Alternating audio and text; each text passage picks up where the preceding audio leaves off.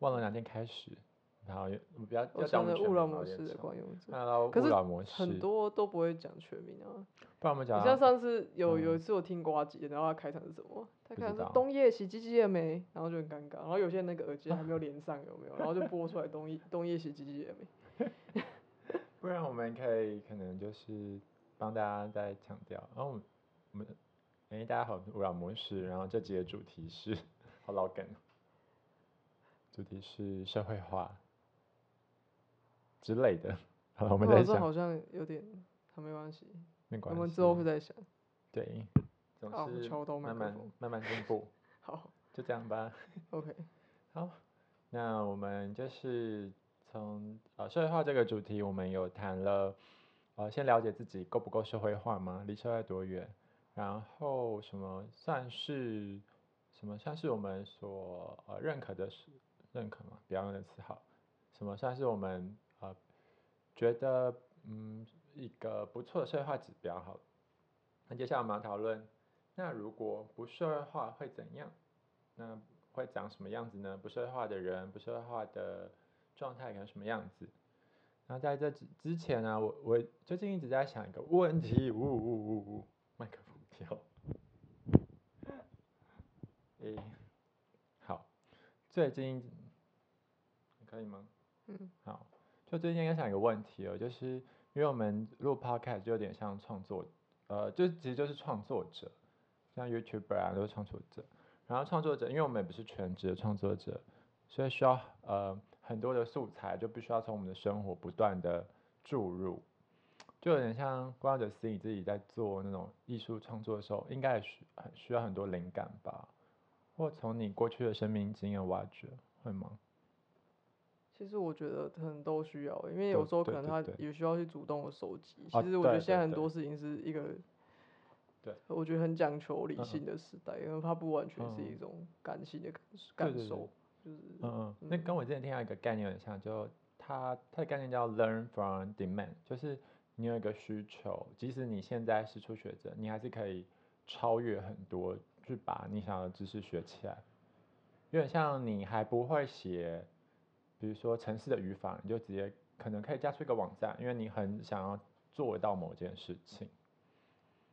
对，那我最近就有一个感受啊，这集就就来一个不那么不那么正统的开场好了。对啊，最近感受就是说，因为我们要呃一直持续的不断聊这话题嘛，那呃现在谈了孤独啊、社会化，我们下一个主题哦，先小小破梗是空白。但我觉得空白啊、留白，虽然在当时是，嗯，怎么说，可能是没有意义的，但是那些留白其实也都是很重要的养分。那对我来说，因为我现在在学习，就是之前跟大家分享过的，就是语言治疗这个专业，所以像做 podcast 这件事对我来说，就是生命里蛮有趣的留白，不然我会觉得有一点，就是就是整个。生命都投注在某件事情上，当然没有不好，但可能我的个性需要有一点点不一样的留白了。你嗯，对啊，我就是我也觉得，其实我也听过别人这样讲，就觉得他很多事情他很难一件事去进行，他可能例如说他同时进行两件事，然后把它做一个呃就是分开的时间，就是觉得说，哎，好像我这样就对 A 这件事情有喘息，然后再就是反反、嗯、就是反过来讲，就是对 B 这件事有喘息，就是。然后两件事同时进行，他就是可能很多时候有些人就是对于一件事情要就是睁开眼睛闭上眼睛都是这件事情，其实他会觉得很很紧绷吧。就是有时候反而就是两件事情虽然都是一个不能说是休闲的事，可是他们会相对是一种呃分开来，然后你可能会抽离原本某个状态换到另外一个状态。有时候对于某些人来讲，这是一个比较舒服的。状态这样，就是我我也会这么觉得啦，就是我可能会觉得两件事情放在一起做，然后可以做做 A B 类的，然后就做 B， 然后这样同时进行。你你觉得、欸、还是你是那种觉得好像就是专心这样。可是听你刚刚这样讲，你好像对我没有办法一直专心。对啊，也会是觉得好像留留一些空白是很很重要。可是我觉得就是我刚刚讲那个讲法，好像它不完全是所谓的空白，它就是一个切换模式。对 对, 對, 對, 對, 對, 對，但那个切换当然需要待机时间嘛，那待机就会空白，只是刚好想讲那个。嗯。对啊，所以呃。用这个开场就觉得，哎、欸，大家不要觉得我们已经大离题了，其实也没有，那是跟等一下要讲社会化有一个关系。那只是帮大家打预防针，就是容我可能在之后的主题里会适度分享到一些我在就是语言治疗学习当中一些心得吧。那我觉得那些东西也是我很重要的呃生活的一部分。对，那在这个社会化的主题里，我们再回到一开始是想要谈论不社会化。或者是不社会化的同义词可能是幼稚，幼稚人可能长什么样子？那在这边呢，我就是之前在学习的时候，呃，因为语言治疗是一个就是复健说话的科一门科学嘛，那我就因为我是比较有心理学跟社会学背景的人，所以我就会想说，那没那么科学的部分是不是有一些方式可以学习？在那样的状态之下，我就看到了艺术治疗。然后艺术治疗它很有趣哦，嗯，就是它是在嗯台湾有一个比较官方的学会叫做台湾艺术治疗学会。那它在里面有一些关于艺术治疗的定义哦，在这边跟大家分享一下。他说，呃，他们是说艺术治疗是一种结合创造性艺术表达和心理治疗的助人专业。所以跟我呃未来想从事的语言治疗一样，都是一门算是蛮专业的，就是助人领域的工作。对，那它里面有一块特别吸引我，它是指的是艺术治疗，它会具备非语言沟通的特质，那就等于是跟我现在学语言治疗是一个对立面，哎，不能说对立面，相呃对相对对面的一个位置。因为我未来的工作是要帮助没有办法说话的人去表达沟通，那当然我们会知道人体沟通可能有，我记得是百分之七十是由非语言所构成，比如说眨眼睛啊，就是或手势等。对，所以艺术治疗在解决非语言沟通的问题，所以它的对象很特别，就是可以跟呃智能障碍、身心障碍、幼儿或者是一些丧失语言的人都可以透过画画的这个媒介去表达他们自己的看法，所以我在这个这个基础之下接触到艺术治疗。那为什么在这里想跟大家分享艺术治疗？是因为我看了一本书，嗯，它那本书的主题就是单纯在讲青少年艺术治疗。那对对我现在来讲，我的上一个人生的历程就是青少年嘛，对。那所以没那么社会化，对我来说，可能大家就会，我都会说哦，那你可能就很像是青少年，一个呃，就是长不大的人，对，所以刚好看到这本书，我就是蛮有感觉的。那可能可以再分享的是说，这本书是有一个美国，那具有很多实务经验，也在大学呃艺术治疗相关研究所任教的 Bruce Moon 他写的。那台湾翻译过来的书，那在那个书里哦，它有一个章节会提到艺术治疗要常见解决的呃几大主题，那它刚好就是 focus 在青少年领域会出现的一些呃心理的情绪啊，或者说一些比较负面的状态。这边有六点简单跟大家分享。那它里面提到说，艺术治疗会需要。呃，通常可以来解决青少年的认同混淆或冒险、自杀、自我嫌恶、强烈愤怒，还有被抛弃的恐惧这几项。那看到这些的当下，其实我都是蛮呃蛮震撼的，因为它有很多的这本书，其实它有很多的个案举例，它会跟你说这个治疗师跟青少年个案他们相处过程之中如何拉扯。对，那看完这些书，我就想到说，哎，那刚才提到，比如说一些，呃，要点，像是被怕被抛弃啊，或者是认同混淆，是不是这些东西在我们以呃青少年的阶段没有处理好，那是不是影响到我们之后在社会上啊，或是在未来共组家庭里的一些因子。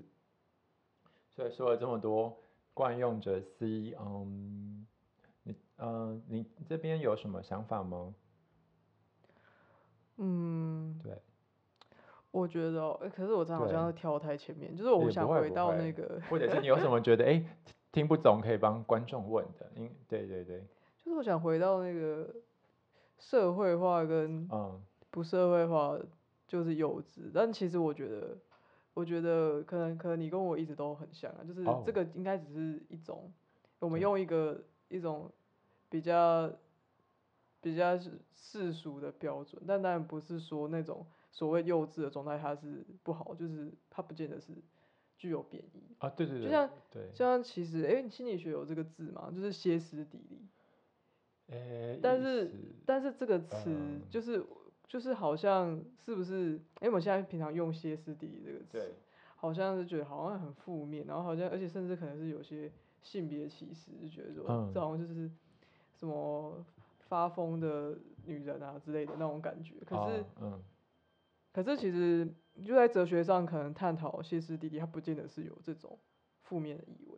这也是我最近才知道的一个点，这样子就是说，其实歇斯底里就是只是指一种无无序的状态，然后它是在于它的来由是，就是就是以前过去哲学家就是。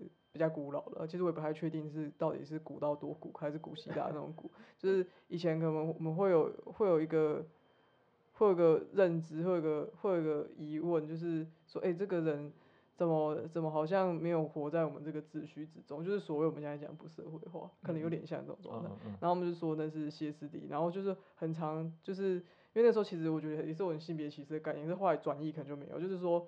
哎、欸，好像那其实是不是以前就会，就以前人是相信，就是那种很所谓我们现在负面意涵那个歇斯底里的女性那种大吼大叫啊干嘛的那种，那种是因为以前有个病，他们病是子宫，嗯、就他们觉得子宫或是会在身体里面乱跑的，嗯、就是所以他们就觉得歇斯底里是这样子。可是后来就是哲学的辩证，就是把这层就是对女性负面意涵拿掉，他们指指指的只是一种无序，就是没有一个。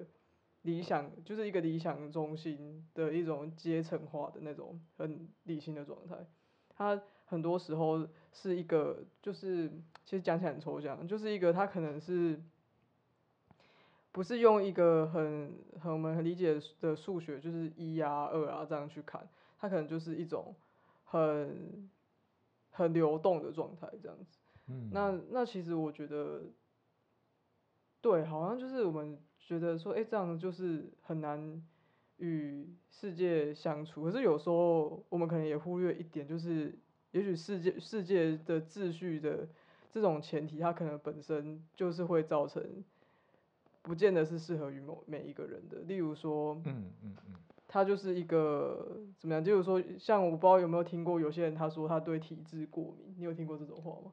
好，是有，就是他无法去学校上学，无法。那你可能就会说他是不社会化、嗯嗯、哦，但这个词好优雅哦，对我来说，对对体质过敏，对对体质过敏，这个词好优雅。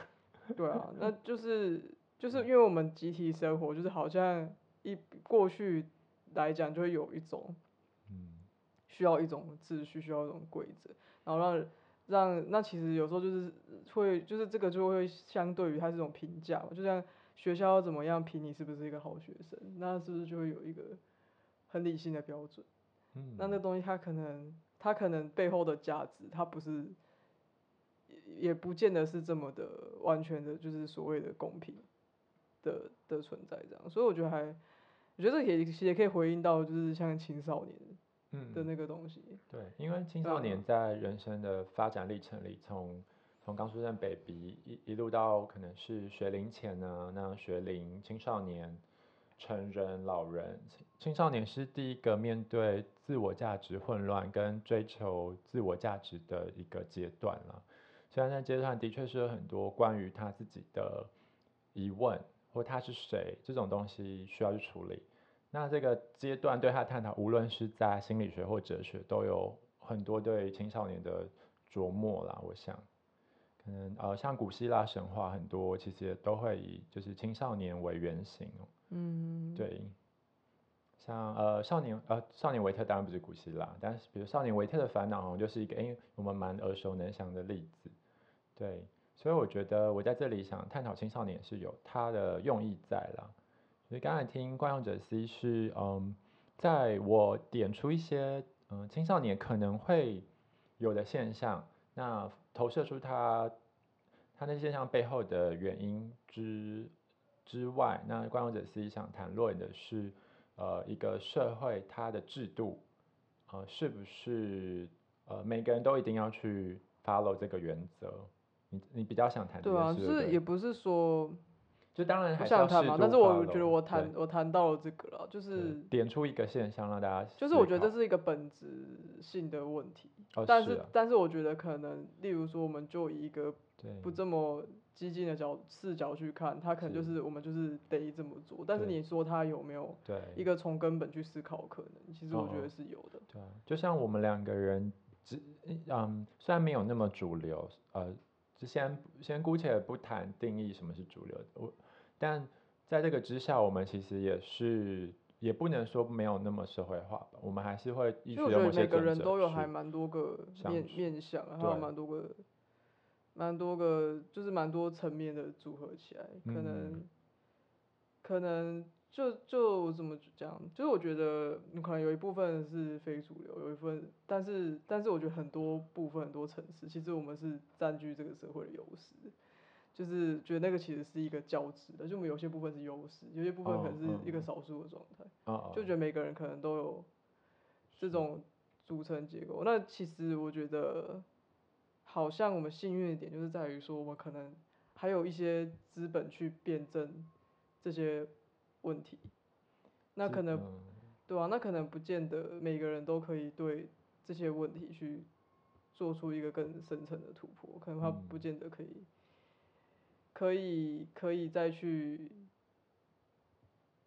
想着可能有有没有可能去冲撞他的可能，我觉得对啊，我觉得是这样。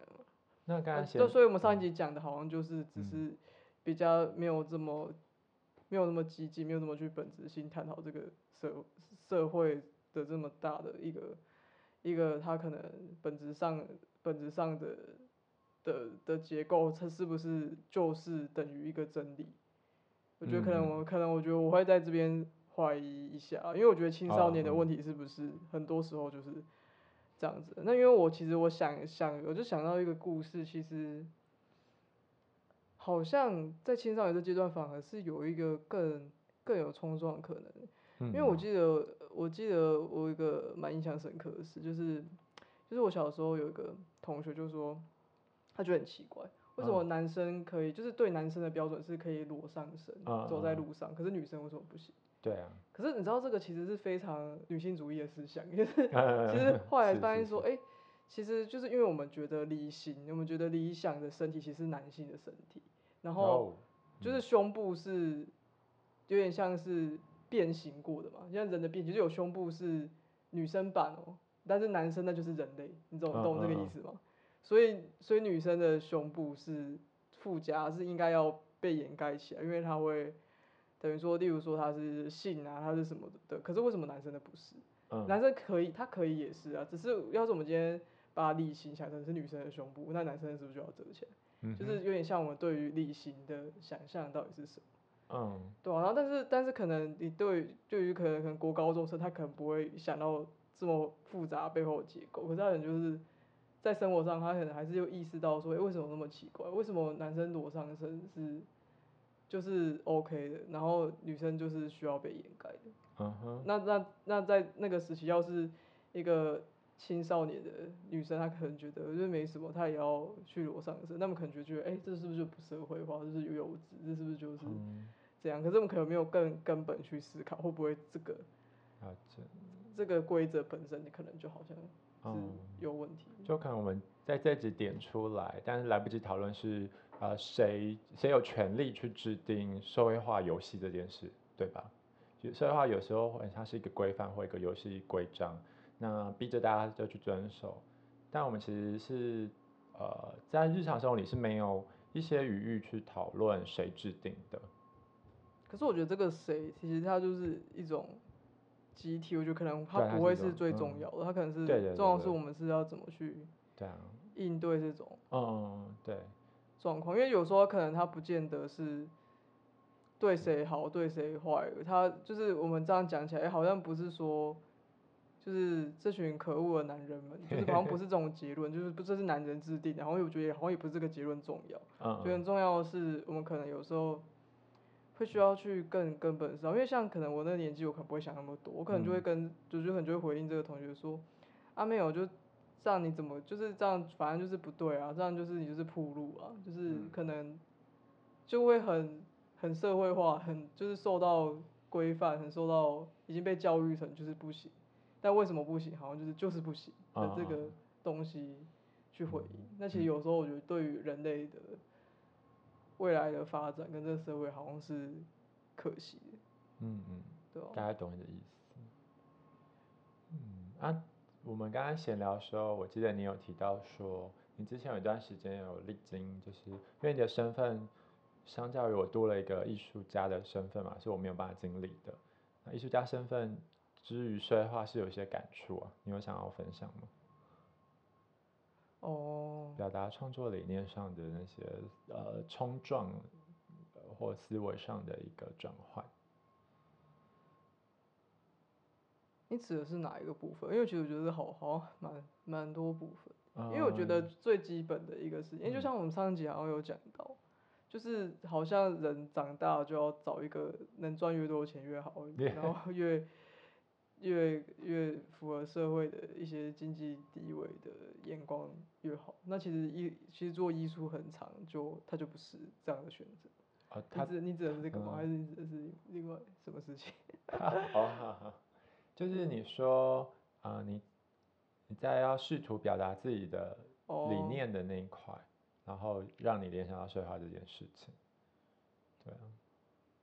不过那时候你算很简短的分享了，看你有没有更多想分享的。嗯、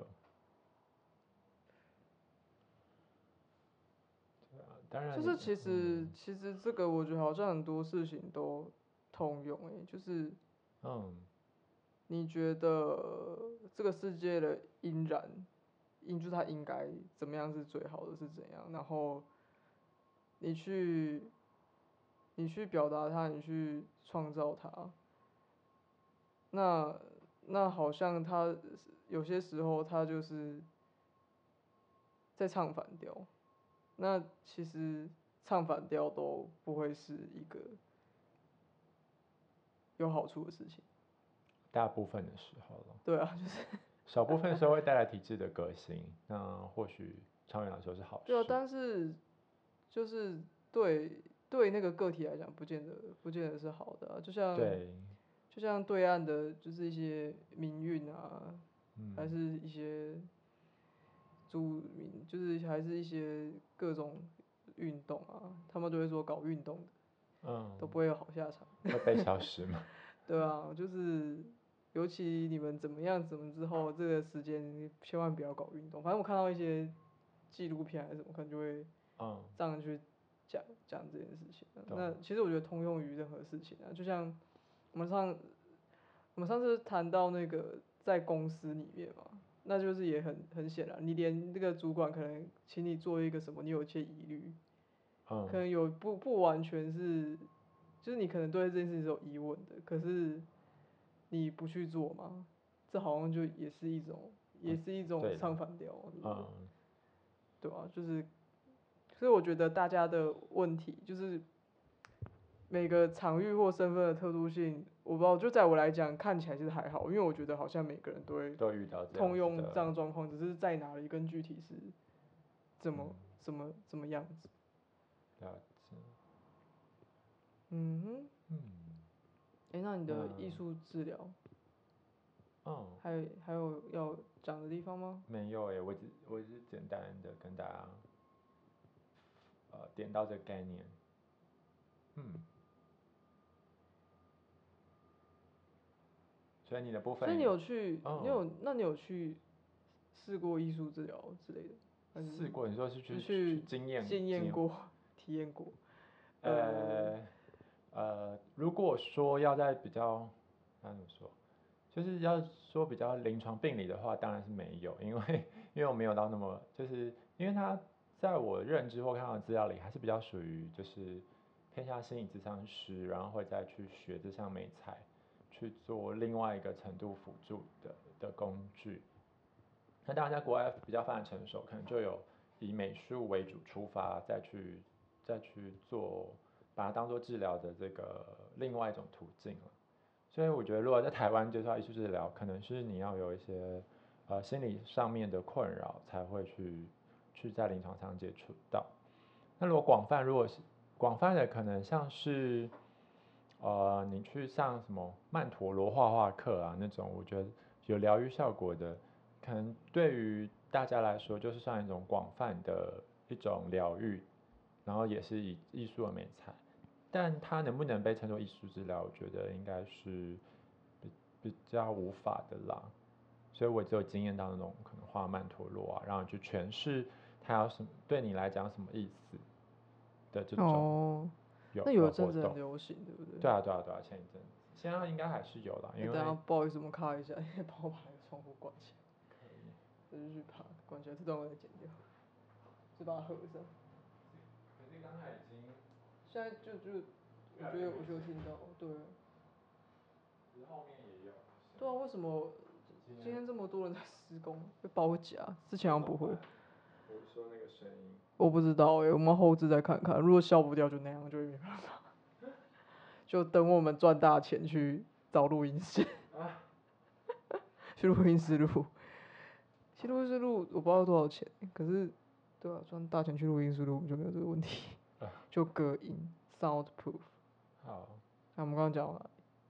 曼陀罗。对啊。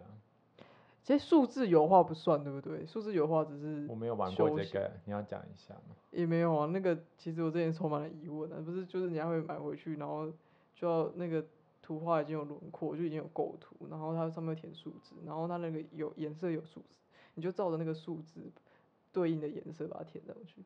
就是一个非常没有创造性的事情，可是有些人会觉得这个过程很疗愈，疗愈，因为他不用动脑的。哦，我大概。对，可是就是以我不知道，就是以一个绘画或者是艺术创造性的观点，就觉得啊，这啥？哦，对了，可以理解，可以。就是你要画画，不就是画就好？对。对，所以就是很多很多很多事情都是因因应的这种社会的需求去产生，然后就会发现有时候人类的需求好像越来越可悲。那个词，那个词好啊，好，比较比较 over 一点。对啊，我知道，我觉得，我觉得好，对我就是，我就真的觉得，我就真的觉得很可悲啊。就例如说，你有没有听过睡眠长？就是上班族因为午睡无法有安静地方好好睡一觉，所以现在就有有开发那种空间，然后就是进去之后，它有一个长得像按摩椅，然后但是它是有个盖子，然后你可以睡进去那种睡眠长。然后可能一小时多少钱这样子？台湾有吗？听起来好像有些地方有吧，我不知道哎、欸，是啊、就是我没有实体看过，可是应该是有了。哦。对啊，然后我就觉得好好笑，就是人类的需求已经，就是很多事情都是往往后退的、欸，就以前好像睡个觉是很容易的事情，嗯、然后取得资讯是很难的事情，可现在可能反过来，就是我们取得资讯可能越来越。容易对，但可是但还有别的资讯的问题，这么先不谈的话，就是这种科技啊，就是很很发达嘛。但是我们最基本的生活需求，例如说干净的水、嗯、跟睡眠，这好像都变得很难。像你知道，哎、欸，我忘记那个出处是哪里了，但反正大家听听就好，因为我现在查不到出处，所以大家就真的会很容易忘记出处。对，大家就会当做一个假消息，没有啊，就当做一个冷知识。因为我想不到出处，所以大家不要太相信。就是，就是我。就我听说，我们一个礼拜喝的水啊，还是吃的东西啊，就是造成我们其实一个礼拜是吃掉一张信用卡的量的塑胶。你有听过这件事情？一张信用卡量的塑胶？就是我们塑胶，就是塑胶微粒，你知道你的水、你的食物里面都含有一些微塑胶啊。嗯。然后其实你吃下去的量，大概一个礼拜积下来可以做一张信用卡，所以你大概等于一个礼拜吃掉一张信用卡，你知道我的意思？哦，有一点点感觉，但没有到很强烈。但但但大概，但是我觉得，就虽然我们现在没有说塑胶会怎么样，只是就你在想说，哇，原来我其实有一餐就是拿塑拿的那个，就是等于就等于等同的意思，就是拿了一张信用卡吧，啃下去，对，是是蛮可怕的。所以我们我们觉得我觉得就是，嗯，那这集的最后，可能也观众的 C 帮我们来总结一下好了。我觉得不用总结，就让他这样下去，就让他这样子吧。这是一个，这是一个社会化的，很悲哀，很悲哀的，就是从社会化到社会的社会的悲歌，可以这样讲。有有这么严重吗？哎、欸，我们最后是要讲那个空白啊，留白，留白，留白这件事。对。好，我觉得好悲伤，我现在情绪。好吧，那就在这样悲伤的气氛跟大家说拜拜，希望大家，希望大家不要，谢谢大家一觉好眠后或早上神清气爽，看你在什么时候听喽。OK， 那我们就先这样。就真是莫名其妙一集被我搞的。有搞啦，拜拜。啊，这怎么有搞？还是稍微有搞吧。什么叫有搞？啊，我说被我搞的、啊、很奇怪。哦、啊啊啊，我以为你说我们是没有没有搞。我们有搞，就是观众者批很认真。没有。然后就、就是、但是被我被我拖稿。就先这样了。OK， 拜拜。那我们期待下一集。可以在，就是我们就可以进入一个新的阶段，谈谈不同的事情。拜拜。拜拜。好吵。